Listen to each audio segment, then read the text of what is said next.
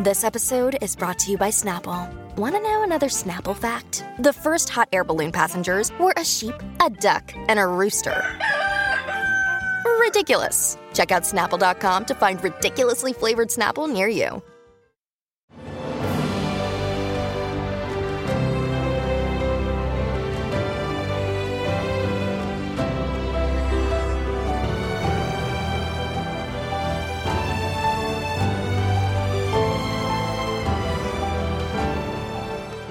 Welcome to the newest episode of Beyond the Fame with Jason Fraley. I'm your host, Jason Fraley, picking the brains of the top filmmakers, musicians, and artists of our time. This week brought breaking news that Bernie Madoff, architect of the biggest Ponzi scheme in history, died in prison at age 82. I spoke about the historic scheme with Oscar winning actor Richard Dreyfuss, who played Bernie Madoff in the ABC miniseries Madoff. Enjoy. Mr. Dreyfuss, thanks so much for taking the time to come on WTOP. It's a pleasure.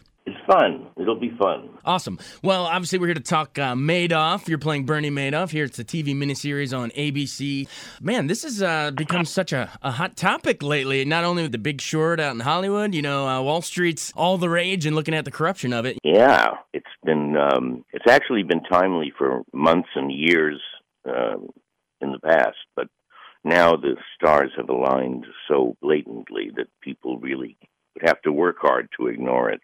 Yeah, I guess greed has been quote good for a couple decades now, but yeah, the stars are aligning. Talk about um, you know, obviously Bernie Madoff, his Ponzi scheme, I think, you know, ripped off 65 billion from unsuspecting victims. Um, how do you flip the switch in your mind and play someone, you know, that has so little disregard for others? Is it like the third man, you're Orson Welles up on the Ferris wheel looking at people as dots below? Or, you know, how do you get into that mindset where you just have disregard for everyone else? Well, wouldn't it be funny um, only nice actors played nice guys and only rotten actors played rotten guys. you'd have a you'd have a, a a hole in the wall somewhere, and um, it's the actor's obligation to find what he's got to find and play it convincingly. So it's not my problem; it's the audience's problem. you know, 50 years from now, no one's going to know or be interested in my politics. They're only going to be interested in how well I do the part.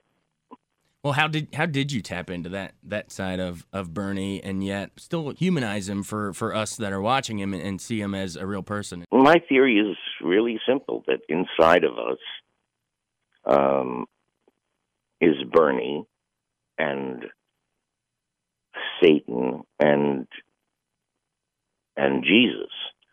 And you have to find the appropriate, um, the comparable um, amount of of uh, Bernie inside of you already, and you can usually find it if you're honest with yourself whenever you think about going into traffic. Because when you're in traffic, you know, some guy cuts you off and you start screaming bloody murder, how dare you? I got kids in the car for crying out loud. You endangered my children, you son of a. and then you realize that you've yelled so long you're missing your exit, and you cut across three lanes of traffic. And they, everyone starts honking at you, and you say, "What's the matter? Give me a break! Come on! I just, I just had to get out of here." and all of a sudden, in one interchange, in one exchange, you're both Bernie and Jesus. And you've got to find the appropriateness and bring it out and make it fit. And there's no such thing as a perfect person. Ye gods, there's no such thing. and uh, actors just have to be honest with themselves in order to bring out the right and most appropriate feeling to fit the character they're playing. It doesn't mean you have to wink at the audience or anything. You just have to know how to apply what you know about yourself and make it apply to the character.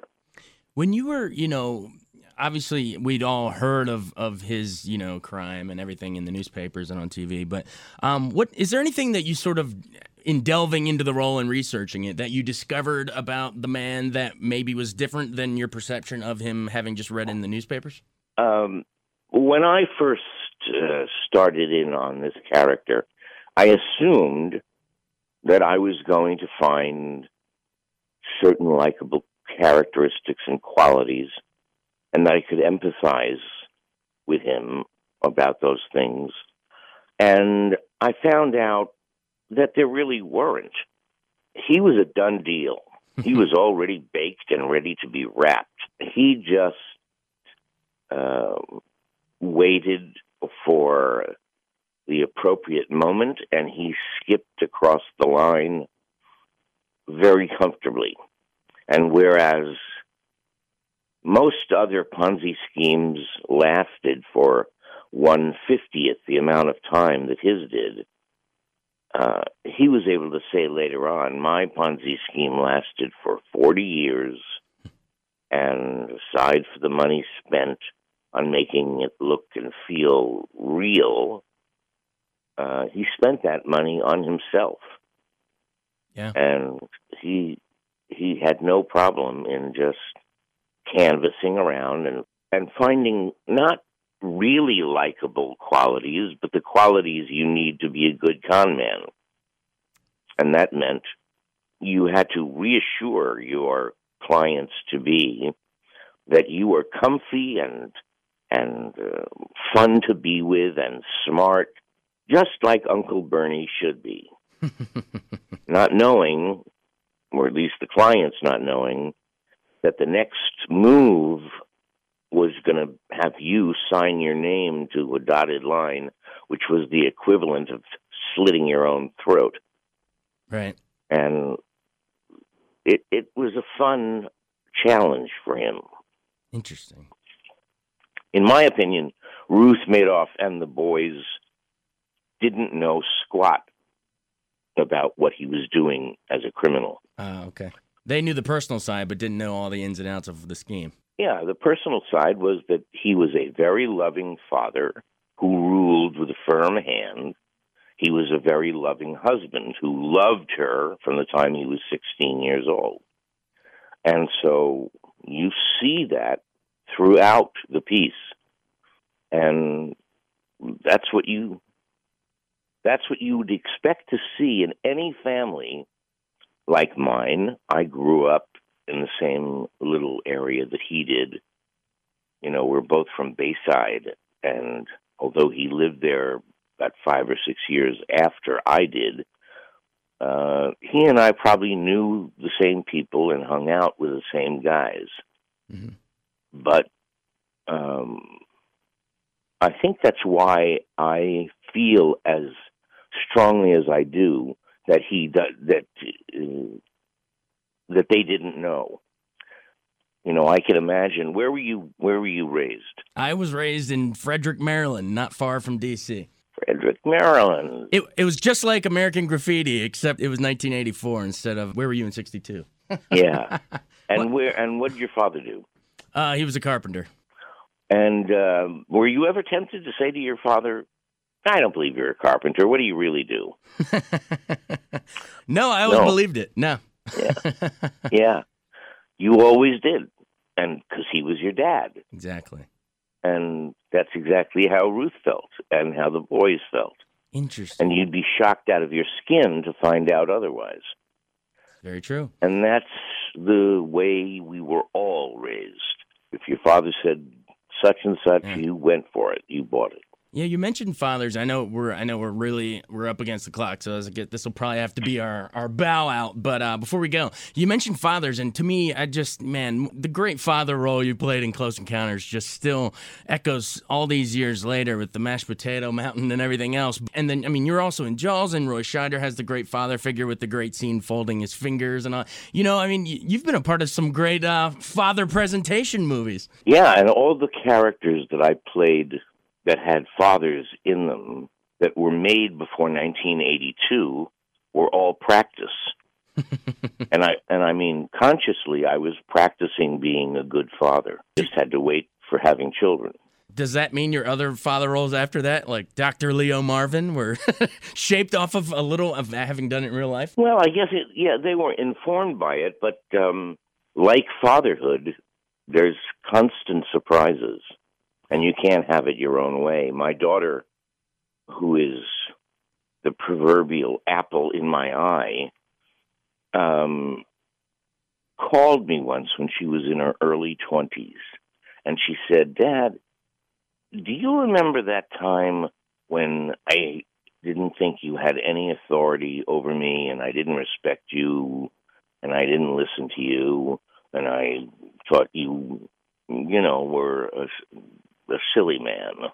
And I said, Yes, I do remember that. And she said, Well, I just realized you were, I was wrong. And I, I, I listened. And then she said, Anyway, about going to Thanksgiving. And I said, Hold it, hold it, hold it. You're not going to get off the subject that quickly because one apology doesn't make up for 10 years of hell. Right. So I I made her detail her apology a little bit more. And I said one day you're you know when you have kids you're going to see your wonderful child or children at the uh, moment you turn, let's say, 13 or 14, they aliens will come down and leave a robot in place and take your kid. you would and, know. and that alien is programmed just to irritate. and you'll know what it's like and that's you know that's probably what, what exactly what's going to happen. Anyway, listen, I got to go. Yeah, thanks so much for diving into that analogy right there with the fathers. That was unexpected but awesome. Thank you, sir. Okay. Thanks so much for joining us on Beyond the Fame with Jason Fraley. Remember to hit the subscribe button and give us a five star rating if you like what you hear. We'll see you next time.